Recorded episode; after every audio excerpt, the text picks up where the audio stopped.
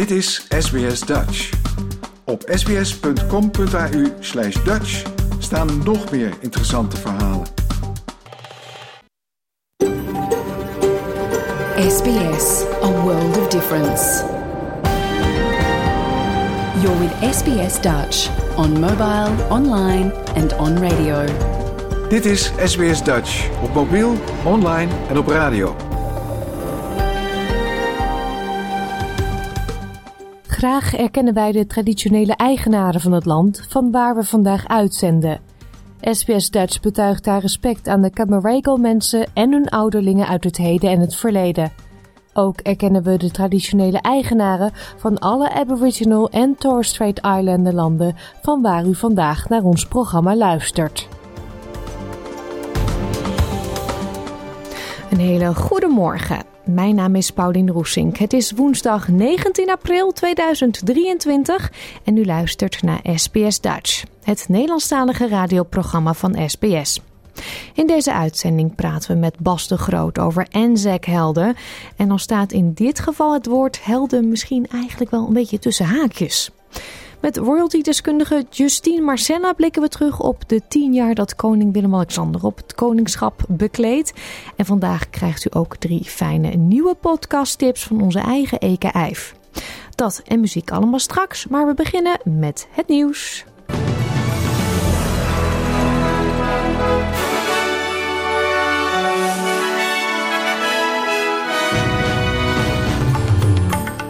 Dit zijn de headlines van het SBS Dutch Nieuwsbulletin van woensdag 19 april. Federale regering kondigt nieuwe strategie aan voor elektrische voertuigen. Fox News en Dominion schikken een rechtszaak wegens laster. En AC Milan en Real Madrid naar de halve finales van de Champions League.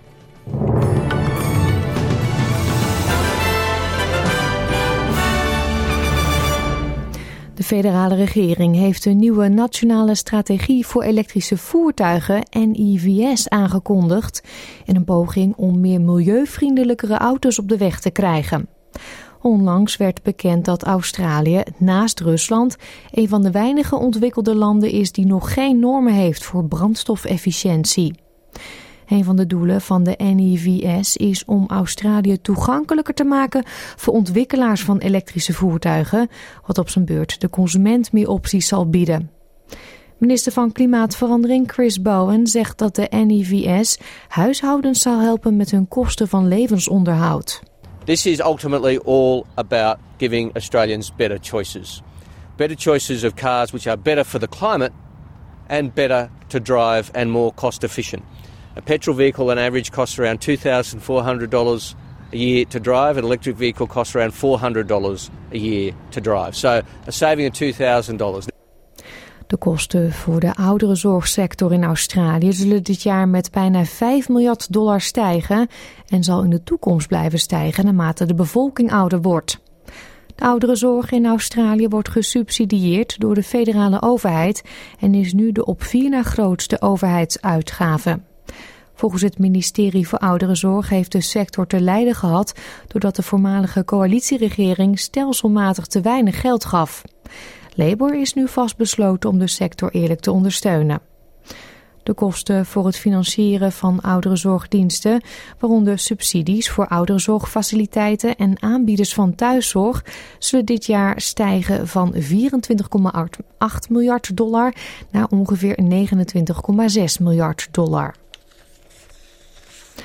Premier Anthony Albanese heeft de formulering van de voorgestelde Indigenous Voice to Parliament verdedigd. Binnenkort moeten traditionele eigenaren uit Far North Queensland en de Torres Strait getuigen in een onderzoek naar het huidige Voice-voorstel. Premier Albanese zei bij 2SM Sydney dat volgens de beste experts op het gebied van constitutioneel recht van Australië het eigenlijk onmogelijk is om een rechtszaak aan te spannen vanwege de formulering van de Voice. This is a legally sound proposition and makes it very clear that Parliament's in charge. So there's no obligation, and there's certainly not an obligation uh, on the government uh, to agree Uh, well, could, uh, to the voice. There is uh, there is though the provision uh, for the voice to be heard, for at least the views to be put. Stemcomputerfabrikant Dominion en de Amerikaanse zender Fox News hebben hun rechtszaak geschikt. Fox News betaalt aan Dominion omgerekend 1,7 miljard Australische dollar. Dominion had Fox News aangeklaagd voor laster. De zender had namelijk beweerd dat bij de presidentsverkiezingen van 2020 in de VS was gefraudeerd en dat de computers van Dominion dat mogelijk maakten. Dominion-baas John Polis zegt dat de reputatieschade voor zijn bedrijf nooit echt ongedaan kan worden gemaakt. Fox and Dominion have reached an settlement.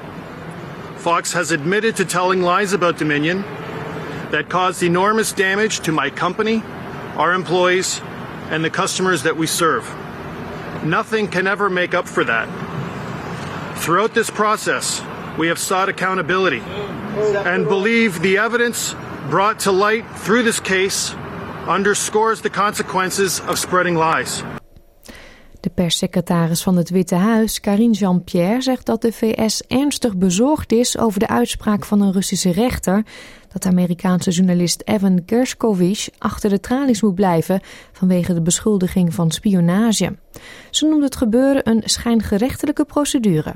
Look, we're we're deeply concerned uh, by the news that Russia will continue to wrongfully detain Evan uh, following a sham judicial uh, proceeding today, and that's what we saw uh, earlier today. The Biden-Harris administration is engaging with Russia through every available channel to bring Evan and uh, fellow American Paul uh, Whalen home, who is also a, priority for us. And we call on Russia, Russian Federation to immediately release him.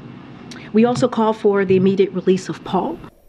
Gisteren was de 31-jarige Wall Street Journal-verslaggever voor het eerst in weken weer in het openbaar te zien. Kerskovich is de eerste Amerikaanse correspondent die sinds de Koude Oorlog in Rusland wordt vastgehouden op beschuldiging van spionage. Hij, zijn werkgever en de Amerikaanse regering ontkennen dat hij betrokken was bij spionage. Sportnieuws dan. AC Milan en Real Madrid, de huidige bekerwinnaars, hebben zich als eerste teams geplaatst voor de halve finales van de Champions League. Milaan speelde met 1-1 gelijk tegen Napoli, maar dankzij de 1-0 overwinning vorige week zijn ze door. Real Madrid versloeg op Stamford Bridge Chelsea met 0-2. Vanavond, lokale tijd in Europa, wordt beslist wie de andere twee halve finalisten worden. Dan speelt Bayern München tegen Manchester City en Inter Milaan tegen Benfica. De wisselkoers dan. 1 euro is op dit moment 1,63 dollar waard en voor 1 Australische dollar krijgt u op dit moment 61 eurocent.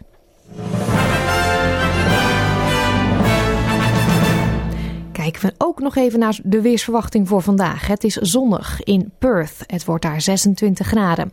Het leed gedeeltelijk bewolkt 19. Melbourne buien en opklaringen 17. In Hobart nemen de buien af 14 graden. Het is overwegend zonnig in Canberra 22. In Wollongong later op de dag buien 24. Ook in Sydney later buien 24 graden daar. Newcastle, daar is het gedeeltelijk bewolkt 25. Brisbane gedeeltelijk bewolkt 27. Een paar buien in Cairns 30. Het is zonnig in Darwin 32. En in Alice Springs schijnt de zon en wordt het 23 graden. Dit was het SBS Dutch News.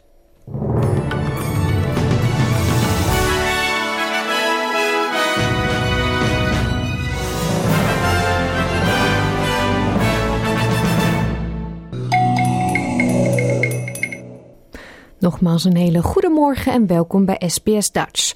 Straks blikken we met royalty-journalist Justine Marcella terug op 10 jaar koning Willem-Alexander. Maar we beginnen met de twee grootste steden van Australië. Al tientallen jaren wordt Sydney gezien als de grootste stad van Australië met meer dan 5,3 miljoen inwoners. Maar volgens het Australian Bureau of Statistics is dat nu veranderd en heeft Melbourne Sydney ingehaald als grootste stad van Australië. Dit is SBS Dutch. Het aantal inwoners van Sydney was in 1902 groter dan die van Melbourne en dat is meer dan 100 jaar zo gebleven. Tot nu toe. Het Australische Bureau voor de Statistiek heeft verschillende methoden om stedelijke bevolkingsgroepen te berekenen, waaronder de klassificatie van significant stedelijk gebied. Hieronder vallen ook alle aangrenzende stedelijke gebieden met meer dan 10.000 inwoners. Andrew Howe van het Australische Bureau voor de Statistiek zegt dat het opnemen van de stad Melton in de statistiek heeft bijgedragen aan de stijging. For Melbourne, uh, we have the the Melbourne's main um, suburban area, just we'll call that Melbourne, but also Melton, which is a, a growth centre in the west of, of uh, Melbourne, have actually combined to form one, what we call continuous or um, population uh, centre, and that's now higher than, than Sydney. In de buitenste westelijke regio's van Victoria is de bevolking in een periode van 10 jaar met ongeveer 60% gegroeid. Momenteel heeft Melbourne zo'n 5,8 miljoen inwoners, 19.000 meer dan Sydney. Volgens Howe is Melbourne gegroeid door zowel internationale als binnenlandse migratie. Migration is our key component here. So, yeah, population change is due to uh, migration, but also due to natural increase, births minus deaths. Uh, now, the, the, over the past, say, 10 years, for if we want to compare Melbourne and Sydney, what we find is in terms of that overseas component of migration, Sydney's actually been a little bit higher than Melbourne over those those ten years, about half a million higher over ten years in terms of the net migration inflow from overseas.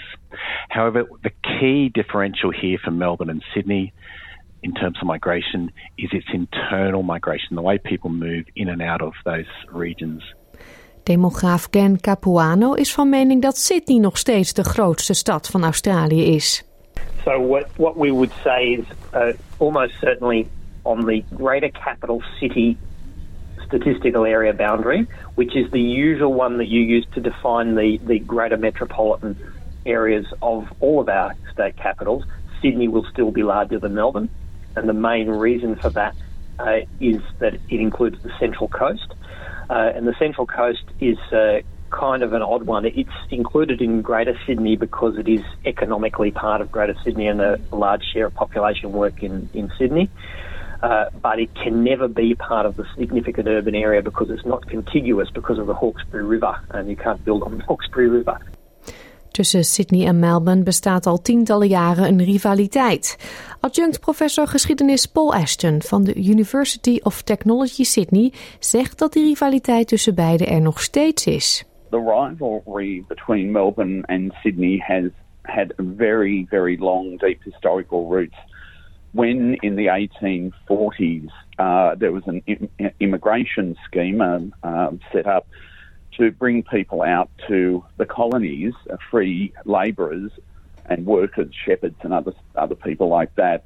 Um, th- there was suggestions from the colony of New South Wales that that scheme actually be funded by land sales in Port Phillip, and people around Port Phillip, which is now Victoria, um, were very offended by New South Wales that they were a part of at that stage using them uh, and land sales to them and their, their land to pay for schemes to bring skilled labour to work in the colony of New South Wales and not where they were. So there are some very deep entrenched difficulties between the, the two colonies.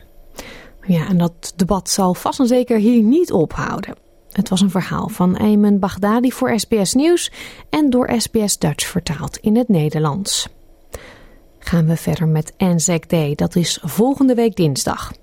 Bas de Groot, voormalig archivaris van Flinders University, vond tijdens een van zijn speursessies in de archieven van de Nationale Bibliotheek in Australië namen van enkele Nederlandse mannen die graag Anzac-helden hadden willen worden, maar waarbij het om een of andere reden niet helemaal goed ging. Gisteren sprak ik hem hierover. Jouw gemeenschap, jouw gesprek, SBS Dutch. Bas, we spreken elkaar jaarlijks rond Anzac Day. En dit jaar zei hij, nou eigenlijk wil ik een onderwerp bespreken die misschien een beetje controversieel is. Vertel. Nou, wat we bij Anzac Day eigenlijk altijd doen, is de mensen die zich ingezet hebben tijdens de oorlog uh, herdenken. En ondanks dat daar eigenlijk geen heldenverering in zit, is het toch eigenlijk wel altijd het idee van die mensen hebben zich ingezet voor, voor Australië. En ja, daar moeten we ook echt respect voor tonen. En soms lijkt het er wel eens op alsof zeg maar de Anzacs uh, dan eigenlijk een beetje ja, bijna boven natuurlijk worden. Een beetje, een beetje supermensen worden. Ja. Um, en ja, een van de dingen die ik in mijn onderzoek ook ben tegengekomen, is dat er ook gewone mensen zijn die af en toe ook fouten maken en af en toe ook uh, ja, niet zo goed bezig zijn. Um, die mensen, ondanks dat ze ja, fouten gemaakt hebben of op een andere manier niet uh, supermensen waren, wilde ik toch ook een keertje voor het licht brengen. Ja, en terecht. Uh, ik zeg uh, trap af. Oké, nou ja, um, een eerste categorie is bijvoorbeeld de mensen die wel geprobeerd hebben om in de AIF terecht te komen, maar niet zijn aangenomen. Ik heb er een, uh, een stuk of zes gevonden. Bijvoorbeeld Willem van Boven uit Amsterdam. En Andrew Klaas van Buren uit Bolsward. En een Francis van Hemelrijk. En die hebben dus wel geprobeerd om in de EAF terecht te komen. Maar ja, zijn dus niet aangenomen. Dus dat was een, ja, een eerste categorie dat mensen wel willen, maar ja, niet, gewoon niet in staat worden geacht om een goede soldaat te, te worden. Nee. Daarnaast zijn er ook een aantal mensen die wel aangenomen zijn, maar die binnen een nou redelijk korte periode over het algemeen zoiets hadden van, weet je, eigenlijk is dit toch niet voor mij. Ik wil niet meer. En die dus gedeserteerd zijn. Overigens, dat hoefde trouwens niet. Ze konden namelijk ook gewoon zeggen van nou, ik ben wel in dienst gegaan, maar ik wil eigenlijk niet echt. Um, dat is ook bijvoorbeeld voorgekomen. Een van mijn Dutch diggers, die had ruzie met zijn vrouw, is in dienst gegaan. Waarna zijn vrouw bij de plaatselijke militaire barakken kwam klagen dat hij wel weer terug moest komen, want hij moest wel voor zijn kinderen zorgen. Um, met, met een ja, kwaaie met... kop was hij weggegaan van huizen. Bekijk het maar. Ja, inderdaad. Ik ga het leger in. Hij is daadwerkelijk ook met, met hangende pootjes weer, eh, weer teruggekomen. en het is zelfs iemand die bijvoorbeeld in Nederland getrouwd is met zijn Nederlandse vrouw naar Australië is gekomen. Nou ja, toen was het dus inderdaad de Eerste Wereldoorlog. En zijn vrouw had zoiets van, ja, weet je, het is allemaal leuk en aardig, maar ik wil terug naar Nederland. Dus uh, je zorgt maar dat je werkt en dat we geld kunnen verdienen en dat we terug kunnen. Dat was uh, uh, Johannes Hendriksen uit Schagen. Die was in, in 1901 al getrouwd in Monster. En die was dus in dienst gegaan tegen de wensen van zijn vrouw in. Had al twee kinderen. Zijn vrouw wilde terug naar Nederland. En die wilde dat haar man dus, ja, die was wel had wel zijn papieren getekend, maar hij, zij wilde dat hij uit dienst ging en ging werken, zodat hij weer voor haar en de kinderen kon zorgen voor de terugreis. En uiteindelijk vond het Australische leger dat goed en is hij dus inderdaad uit dienst uh, ontslagen. Maar zo dus- makkelijk ging dat dus eigenlijk? Nou, omdat het Australische leger in de Eerste Wereldoorlog een vrijwilligersleger was, ja, hadden ze eigenlijk ook al een beetje het idee van ja, als mensen toch niet in dienst willen, ja, dan worden het waarschijnlijk ook geen goede soldaten. En dan hebben we de kans dat ze zeg maar, dat we al die moeite doen en dat we ze helemaal naar Frankrijk verschepen, dat ze daar gaan vechten en prompt dat ze daar gaan deserteren en, en dat we dan zeg maar uh, ja, militaire eenheden hebben waarbij de mensen weglopen. En, en dat willen we helemaal niet nee. als ze aan het vechten zijn. Nee. Dus, um... Maar het was in die tijd dus wel een beetje moeders wil is wet. Uh, nou, voor een, voor een aantal Nederlanders heb ik dat inderdaad wel gevonden, ja. ja, ja, ja. Wat overigens wel opvalt is dat, um, ik heb ook bijvoorbeeld gekeken naar, in de dienstpapieren staat ook of ze daadwerkelijk uit Australië vertrokken zijn.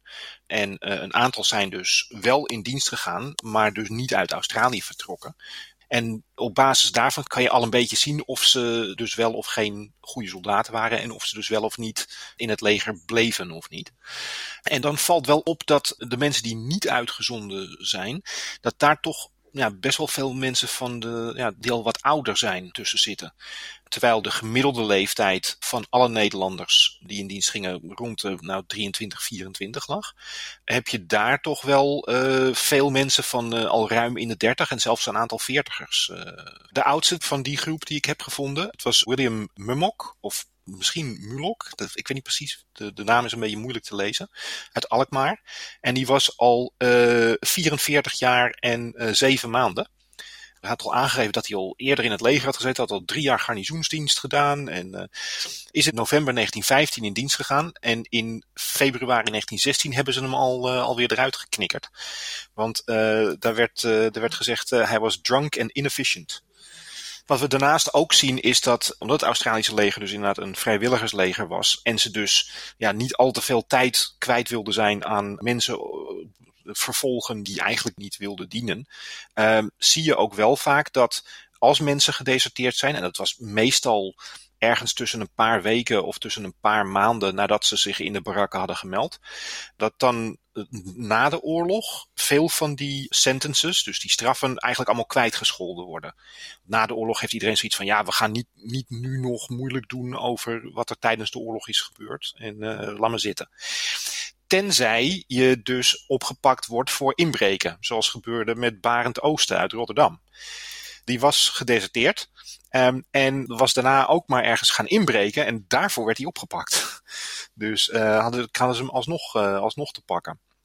Ja, maar het is wat je al zei. Je kan moeilijk een straf geven aan iemand die vrijwillig een dienst ingaat. Maar daarna ook zegt ik wil er weer uit. Dan, ja, die kan je toch niet straffen dan? Nee, nee. Maar wat het leger dan wel wilde was eigenlijk dat je het gewoon op een nette manier vroeg. Dan hadden ze er nog begrip voor. Maar als je gewoon wegrende en, ja. en gewoon niet meer terugkwam. En vaak als mensen dat deden, dan namen ze dus ook bijvoorbeeld hun spullen mee. Kijk, je kreeg een uniform, je kreeg een geweer, je kreeg spullen om, uh, om mee te slapen enzovoort. Ja, en als je die allemaal meenam, en daarna vervolgens allemaal weer ergens gewoon op de pof verkocht. Dan was je natuurlijk gewoon aan het jatten. Dus ja. daar waren ze eigenlijk nog bozer om dan, dan op het feit dat ze ja, niet meer wilden dienen. Ja, en als je dan zo dom bent om je te laten pakken als je inbreekt, ja, dan ben je de Sjaak. Dan ben je de Sjaak, ja. ja. Ik ben één soldaat tegengekomen, uh, Abraham Onderwijzer uit Amsterdam. Die was gedeserteerd in juni 1917. Maar die is dus daadwerkelijk inderdaad toch gearresteerd en die is opgebracht voor een court martial. En die is veroordeeld tot negen maanden gevangen en hard labor op Fort Larks. Wat overigens na drie maanden alweer werd kwijtgescholden. En daarna is hij gewoon oneervol uit de dienst ontslagen. En, uh, en maar wat had hij gedaan dan? Ja, dat, ja hij is, uh, waarschijnlijk dat hij zich op de een of andere manier zodanig uh, gedroeg. Of misschien dat hij ergens geprobeerd heeft had om een, om een baan te scoren in dezelfde stad waar hij weggerend was. Dat weet ik niet precies. Maar ja, hij is dus inderdaad toch weer opgepakt. Er was één verhaal wat ik ook nog voor het licht uh, wilde brengen. En dat is het verhaal van uh, meneer uh, Jurjen Conrad van Dam. En die meneer Van Dam, die is dus wel in dienst gegaan, heeft dus wel gediend. Maar heeft daar later best wel veel last van, van gehad. Hij is namelijk na de Eerste Wereldoorlog is hij teruggekeerd naar Nederland. Maar omdat hij in Australië in dienst was geweest, had het Nederlandse bevolkingsregister zijn nationaliteit afgepakt. Dus hij was voort een Brits onderdaan. Hij woonde nog steeds in Nederland toen de Tweede Wereldoorlog uitbrak. En prompt werd hij dus door de Nederlandse politie als Brits onderdaan werd hij dus gearresteerd. Toen de Duitsers eenmaal binnengevallen waren. Want ja, de Duitsers wilden natuurlijk geen Britten in, uh, in Nederland hebben die misschien wel zouden kunnen gaan spioneren. Dus hij is als, als Brits onderdaan is hij door de Duitsers gevangen gehouden. En hij heeft pas na de Tweede Wereldoorlog heeft hij daar een rechtszaak van gemaakt en heeft hij zijn Nederlanderschap weer teruggekregen. Toen al, toen was het al zo vervelend met het Nederlanderschap. Ja, absoluut. Ja. ja. Heb jij nog veel tijd om dit soort verhalen op te duikelen eigenlijk? Uh, langzamerhand iets minder. Ik ben ondertussen van baan gewisseld. En dat neemt altijd wel veel, veel tijd uh, in beslag.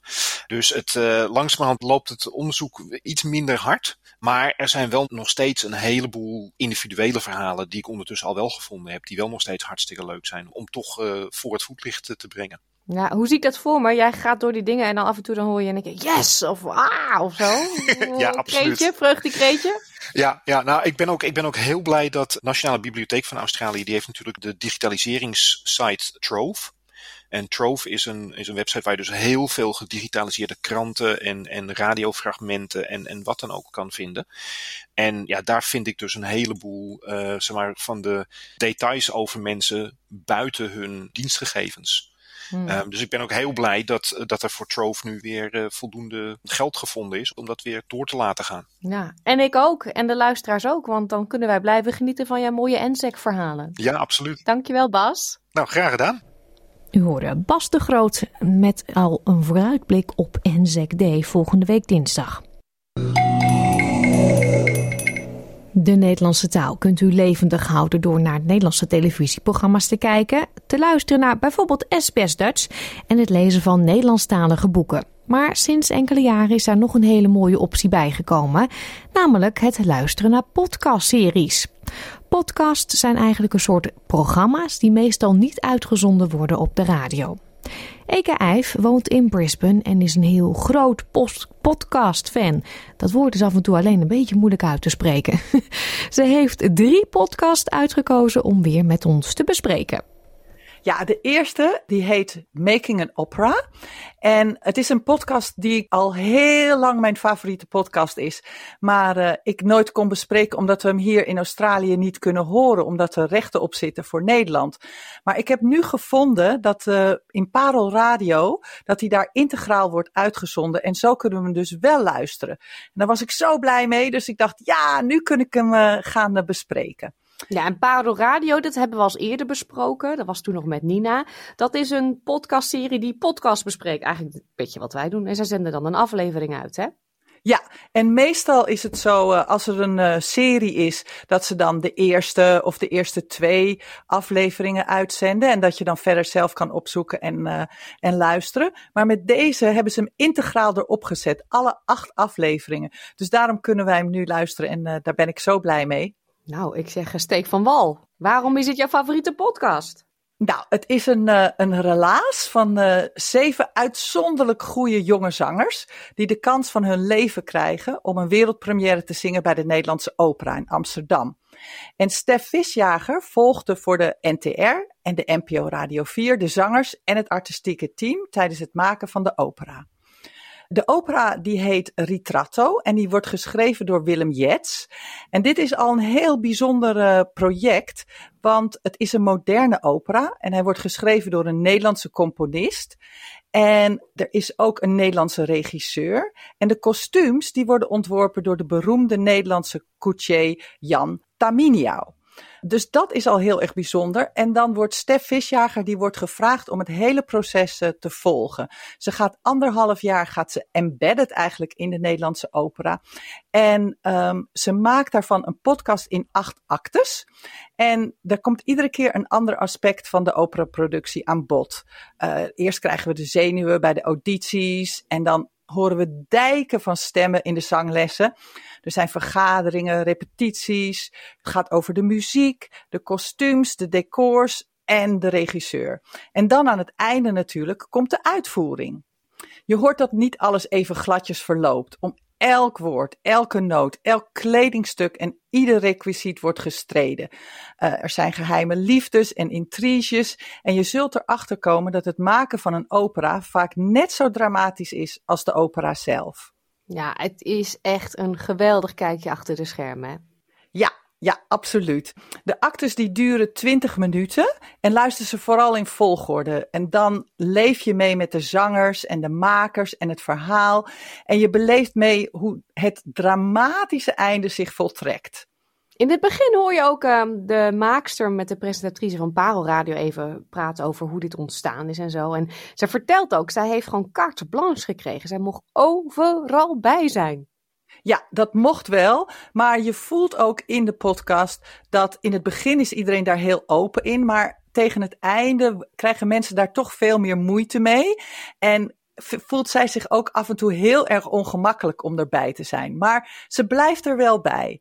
En Stef Visjager is zelf ook een uh, enorme opera-fan. Dus daarom is het zo leuk, want ze is zo ontzettend enthousiast erover.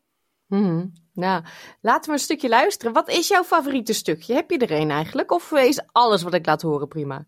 Nou, de hele serie is geweldig, maar er zitten ook ontzettende grappige stukjes in. En misschien kunnen we uh, naar een stukje luisteren waar Stef helemaal uh, zenuwachtig is en opgewonden is, omdat ze eindelijk een momentje heeft om uh, Jan Taminiau te interviewen. En dan zit ze met hem alleen en ze heeft nog geen halve zin gevraagd. En dan komt de regisseur er al bij en die neemt hem meteen mee en die neemt meteen van haar over. En ze kan het hele interview helemaal niet doen. En dat is heel erg grappig. Komt-ie. Was je blij vandaag met wat je zag boven? Ja, ja het ziet er echt geweldig uit. Deze man is zo druk dat ik dolblij ben hem tenminste even te spreken. Al is het fluisterend. Maar dan beent Marcel Sijmen op ons af en ik denk meteen, we mogen niet praten. Sla maar. Sorry. Maar dat is het niet. Don't leave before I introduce you to everybody. Ah. Heb ik Tamini al eindelijk? Wordt hij ingepikt door Marcel Seijn, die hem wil voorstellen aan de zangers en het interview overneemt. There's a big pain in our butt, and that's the costume designer. It's Jan Timmy now. Uh, so I'm going to interview him. Jan, why do you think you want to bother them with these huge costumes? Ja, dat is natuurlijk een beetje jammer dan. Zit je klaar? Weg, interviewee. Ja, maar dit is. Je krijgt op zo'n manier wel een prachtige kijk achter de schermen van de opera. Waar je normaal helemaal geen toegang toe hebt. En je krijgt nog mooie muziek op de koop toe. De stemmen van die zangers zijn ongelooflijk. En om dat te horen op de radio met je koptelefoon op is zo fantastisch. Het is bijzonder goed gemaakt. Het is beeldend. Het geluid is fantastisch. Er is hele spannende audio. Er zitten prachtige details in. Het is heel mooi gemonteerd. Het is soms heel ontluisterend. En um, als luisteraar word je volledig meegenomen naar een andere wereld. En uh, Stef kreeg voor deze podcast ook de Prix Europa.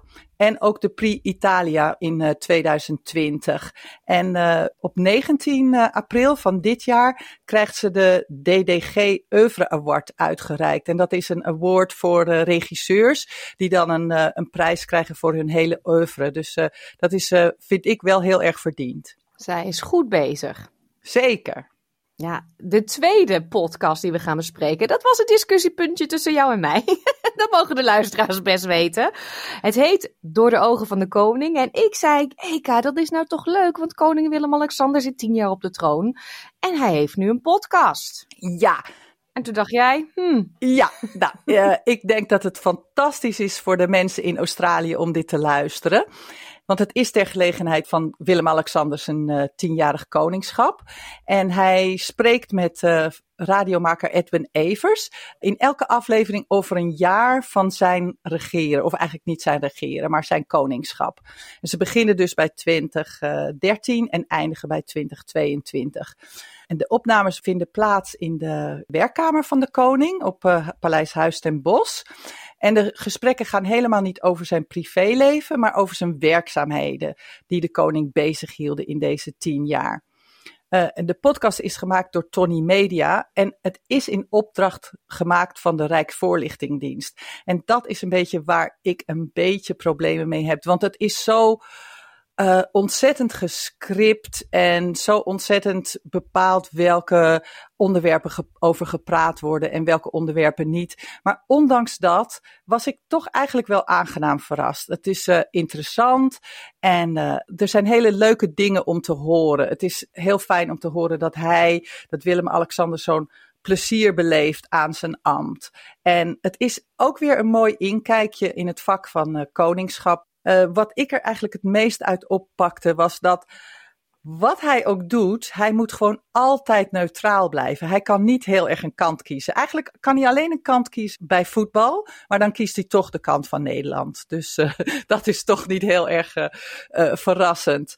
Um, ja, ik vind vooral als er directe vragen gesteld worden, dan is het antwoord blijft toch altijd oppervlakkig. En juist omdat hij natuurlijk neutraal moet blijven.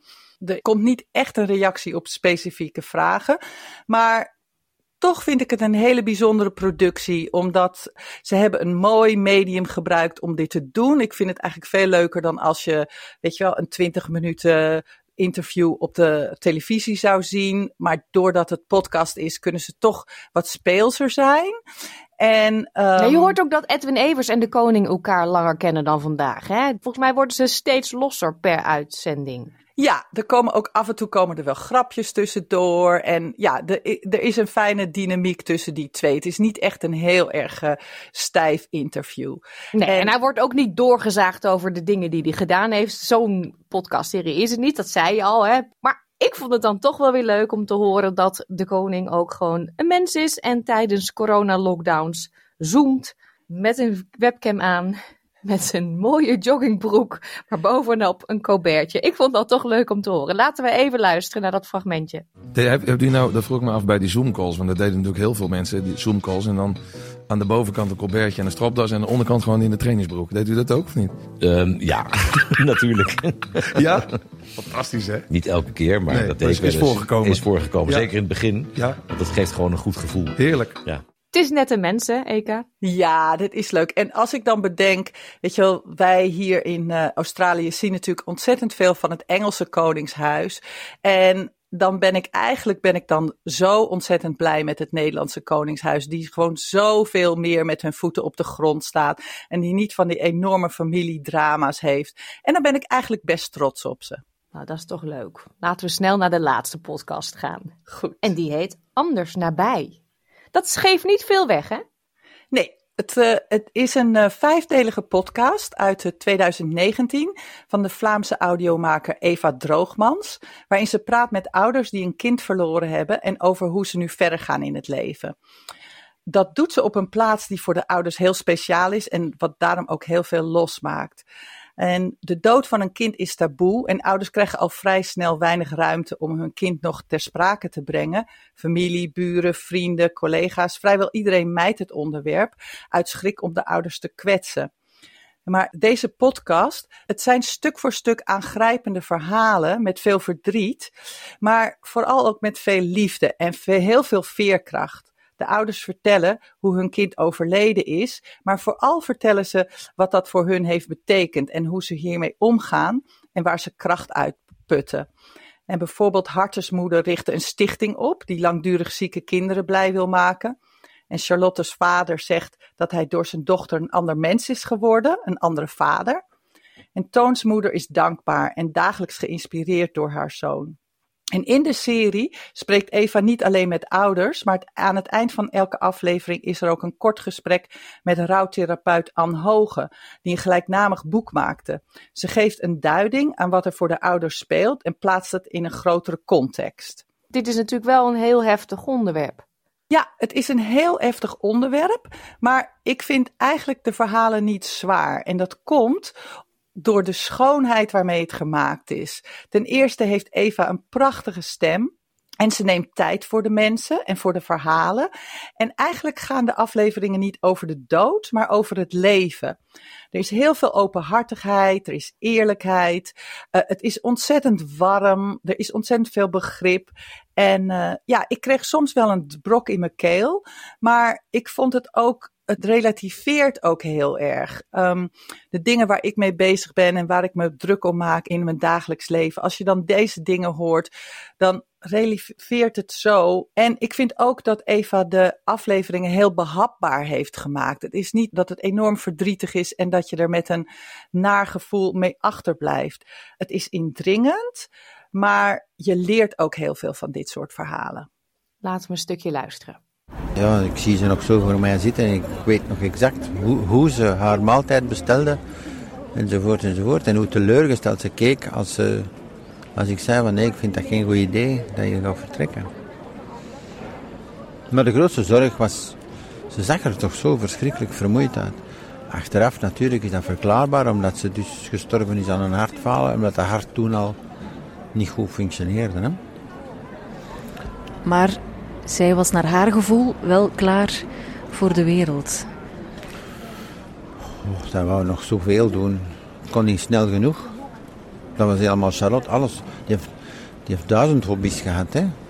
En zij, ja, zij dartelde door het leven. Maar het is zo'n danige uitstraling dat ook iedereen... ehm ik had wel echt wel een fantastisch kind is dat. Hè? Ja, alleen al in dit stukje hoor je gewoon heel veel liefde. Ja, en ik vind het, eh, wa- wat ik ontzettend mooi vind, is dat doordat de ouders dit meegemaakt hebben, ze zo ontzettend bewust kijken naar hun relatie met hun kinderen. En dat eigenlijk hoor je gewoon dat elke relatie die een ouder heeft met een kind gewoon speciaal is. En dat is zo ontzettend mooi. Ja, een mooie podcastserie om mee af te sluiten. Ja, vind ik ook. Zullen we ze alle drie toch weer even noemen? Hè? Dat doen we altijd. De eerste was eh, Making an Opera van Stef Visjager. De tweede Door de ogen van de koning, Willem-Alexander. En de derde is Anders nabij. Prachtige verhalen over ouders die een kind hebben verloren. Dankjewel Eka. Volgende maand heb je ze alweer klaar liggen? Ja, ik heb er alweer drie voor volgende maand. En uh, soms vind ik het uh, zelfs moeilijk. En dan denk ik van, kan ik er deze keer niet vijf doen? Want ik heb zoveel mooie. Maar ze komen er gewoon aan. Jullie moeten gewoon iets langer wachten. Dankjewel. De links naar de zojuist besproken podcastseries, maar ook alle andere podcasttips van EKA zijn te beluisteren op onze website www.sbs.com.au Dutch. Klik bovenaan de pagina op podcastseries en ga dan naar de podcast podcast voor alle afleveringen. Ja, over anderhalve week, op 30 april, is het alweer tien jaar geleden dat toen nog koningin Beatrix deze woorden uitsprak. Ik heet u allen graag welkom bij deze ceremonie.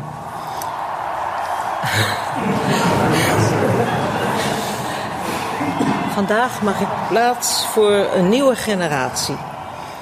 Ik sta op het punt mijn koningschap over te dragen aan mijn zoon Willem-Alexander, die de verantwoordelijkheid voor deze mooie taak op zich wil nemen.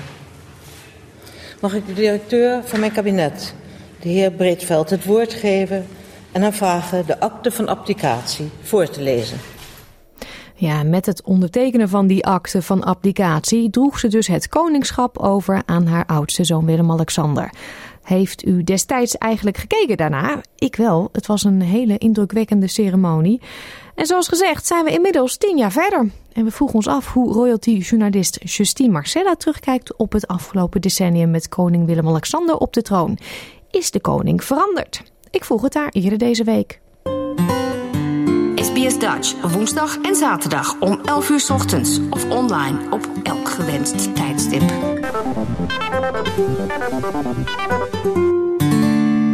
Tien jaar koning Willem-Alexander. Het was eigenlijk voor het eerst in 150 jaar, ruim 150 jaar, dat we weer een koning hadden in plaats van een koningin. Hoe bevalt jou dat, eh, Justine? Nou, in deze tijd van genderneutraliteit in Nederland uh, doet het er natuurlijk niet toe of het een man of een vrouw is. En dat was voor mij eigenlijk ook geen verschil. Ik denk dat we erg geboft hebben met de koninginnen die Nederland heeft gehad. Hmm. En is koning Willem-Alexander in die tien jaar dat hij nu op de troon zit, is hij veranderd, vind je? Ja, hij is zeker veranderd. Hij is natuurlijk meer gegroeid in zijn rol. Uh, maar hij is natuurlijk, het is een mens en een mens verandert en wordt wijzer en meer ervaren. Uh, ik volg hem nu al uh, eh, 30 jaar bijna. En ja, ik heb hem absoluut zien veranderen in wat we toen destijds ooit noemden Prins Pils. Maar Prins Water en vervolgens Koning van Nederland.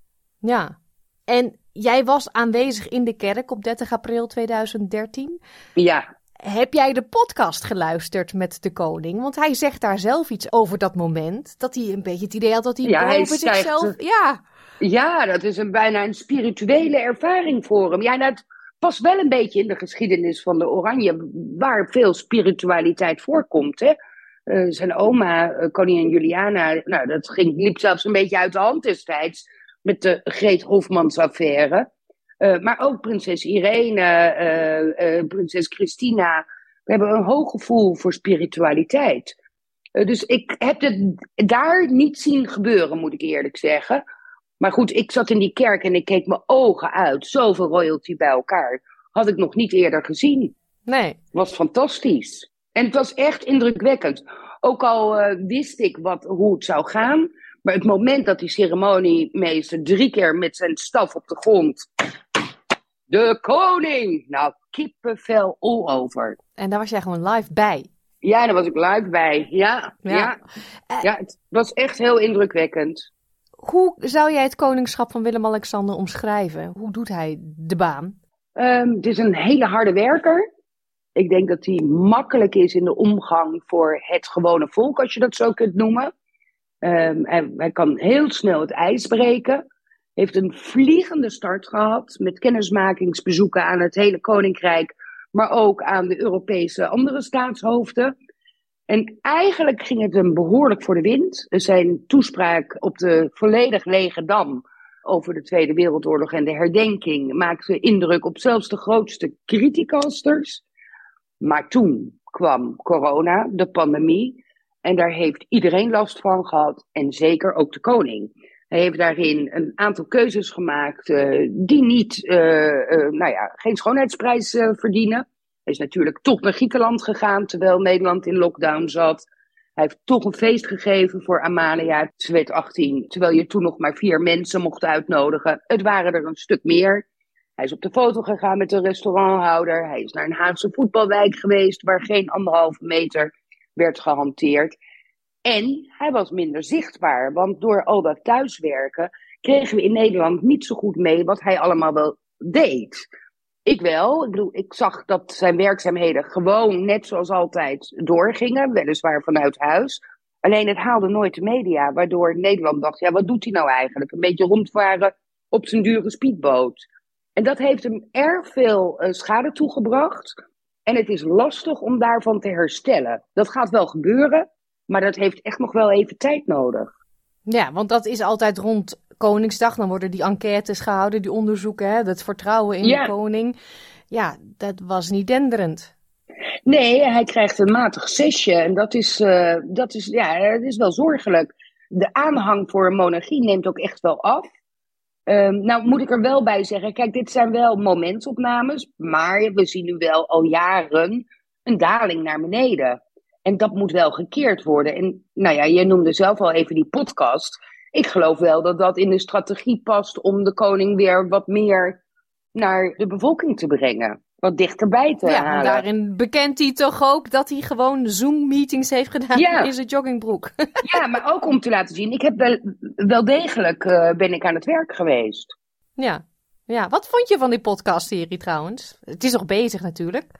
Het is nog bezig. Ja, ja ik vind het een gouden, gouden zet van, uh, van het Koninklijk Huis. Het is natuurlijk geen kritisch interview. Hè. Het is uh, echt geïnitieerd door de Rijksvoorlichtingsdienst. Betaald door de Rijksvoorlichtingsdienst. Dus ja, het is echt daadwerkelijk een PR-wapen. Maar wel eentje uh, die goed valt, denk ik. Het is geen diepte-interview, maar echt een gezellig gesprek. Nou ja, toch wel met de populairste radio-dj van Nederland. En ja, ze kennen elkaar goed en dat hoor je ook. De koning is iedere uitzending meer ontspannen in het geven van zijn antwoorden. Het zijn twee heren van 50 plus die samen uh, tien jaar koningschap doornemen. Ja, je zei net al, hè, dat dieptepunt, uh, corona, dat nemen mensen hem kwalijk, hoe die gehandeld heeft op bepaalde vlakten.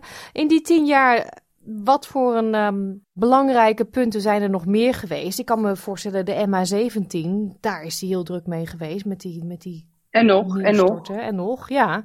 Kijk, dat vind ik heel goed uh, van deze koning. En hij wil echt een verbinder zijn. Nou, MA17 2014, hij zat net een jaar op de troon. Hij is meteen in actie gekomen en uh, is er echt geweest voor de nabestaanden. En nog steeds. Het is binnenkort tien jaar geleden. Nou, ik weet bijna zeker, ik durf er vergif op in te nemen, dat ook dan de koning weer zijn opwachting zal maken. Die betrokkenheid Um, bij de MH17 was natuurlijk heel zichtbaar. Hè? Ook toen de omgekomenen aankwamen in Eindhoven met het vliegtuig. Met alle waardigheid en ceremonie terug op Nederlandse bodem. De koning zag je het emotioneel zwaar hebben daarmee. De koningin ook, Maxima.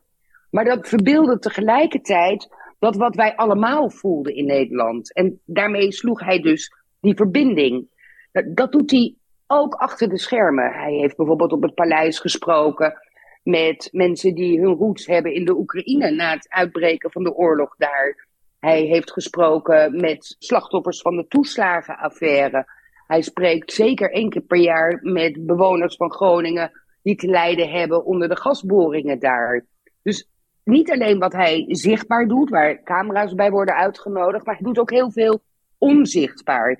En het feit dat hij daar geen camera's bij uitnodigt, vind ik jammer, want daardoor hebben we dat minder goed door. Tegelijkertijd snap ik het wel, want hij wil op die momenten echt in gesprek gaan. En het wordt meer een showtje als er camera's bij zijn. Hè? Mensen zijn zich daarvan bewust. En wordt het lastiger om echt de diepte in te gaan in een gesprek. Maar hij doet het wel degelijk. Nou, een ander iets wat de laatste paar, uh, nou, laatste jaren ongeveer speelt, is natuurlijk zijn dochter, zijn opvolger in de toekomst waarschijnlijk, Amalia, de kroonprinses. Ja, ja die gaat door een hele lastige tijd. Um... Nou, dit is, dit is onmenselijk. Het is echt onmenselijk. Ze is 19, had zich erg verheugd om te gaan studeren, een nou ja, wat, wat een beetje het idee is van het koningspaard, tot na je studie laten je nog even koninklijk met rust. Dus geen lintjes knippen voor de prinses van Oranje. En nou, voordat ze ging studeren, een gap year, een tussenjaar. Dat liep al anders. Dat liep eigenlijk al in het honderd door corona. Uh, haar wens om lekker veel te reizen en overal stage te lopen werd wat beperkt door de coronamaatregelen. Nou, dan gaat ze studeren en uh, een huis gevonden. Gezellig met vriendinnen op kamers. Ja, daar ging een flinke streep doorheen. Door de dreiging uit de mokromafia. Uh, ja, zij is natuurlijk gewend aan beveiliging. Van baby af aan heeft ze altijd beveiliging om zich heen. Maar de beveiliging anno nu is van die aard dat ja, ze kan niet zomaar eventjes naar een winkel toe met vriendinnen. Laat staan op een terrasje zitten. Ze kan niet op kamers wonen, is niet veilig genoeg. Dus hij zit nu letterlijk 19 jaar jong, opgesloten in een gouden paleisje. Dat is wel heel erg zielig. Dan kunnen we denken, ja, maar je hebt daar alles. Maar als je 19 bent, nou, denk zelf maar terug. Als je 19 bent, wil je naar buiten. En helemaal omdat straks, als ze klaar is met de studie, we meer van haar gaan verwachten. Uh, dus dit is haar tijd om lekker even vrij te zijn. Nou, Willem-Alexander heeft een heerlijke studententijd gehad. Ook nog zonder dat iedereen een mobieltje had met een camera erop en social media. Dus die kon echt in relatieve anonimiteit student zijn in Leiden.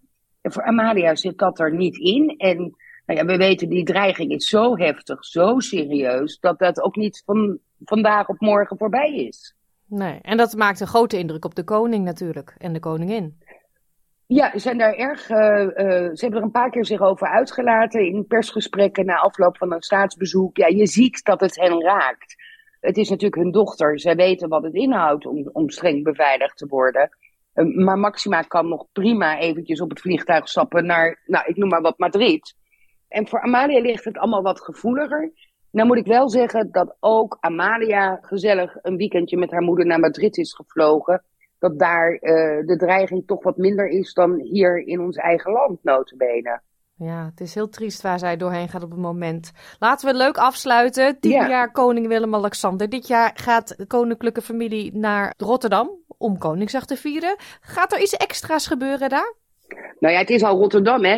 010 is het kengetal van Rotterdam. Ja, het wordt één groot feest. Het is een, uh, uh, dit keer geen koekhappen op zaklopen. Het is echt een zeer uh, divers cultureel feest. Van zomercarnaval, de verschillende bevolkingsgroepen die er zijn. De verschillende soorten muziek, de verschillende soorten dans. Er wordt salsa gedanst. Nou, ik kan me voorstellen dat de koningin haar heupen niet in bedwang kan houden. Die kan natuurlijk heel goed salsa dansen. Ja, het belooft een groot spektakel te worden. Deels op een boot. Ja, gezien de situatie van Amalia, zoals eerder besproken, lijkt me dat heel zinvol. Want dat is goed te beveiligen. Dat is niet de reden overigens waarom ze voor die boot kiezen. Ze willen echt heel erg laten zien dat Rotterdam natuurlijk een havenstad is. Uh, ja, ik kijk er naar uit. Het is uh, leuk, het is echt een feest. Dat Koningsdag. ik loop altijd achter de familie aan. En er wordt mij vaak gevraagd, vinden ze dat nou wel echt leuk? Ja, want het is echt leuk. Dus alleen maar positiviteit en warmte op zo'n dag langs de route. Ja, nou, hartstikke leuk om naar uit te kijken. Dankjewel, Justine Marcella. Alsjeblieft. Wilt u de applicatieaankondiging van prinses Beatrix nog eens terugkijken of misschien de inhuldiging van koning Willem-Alexander? Op onze website www.sbs.com.au Dutch staan de YouTube-filmpjes van deze historische momenten.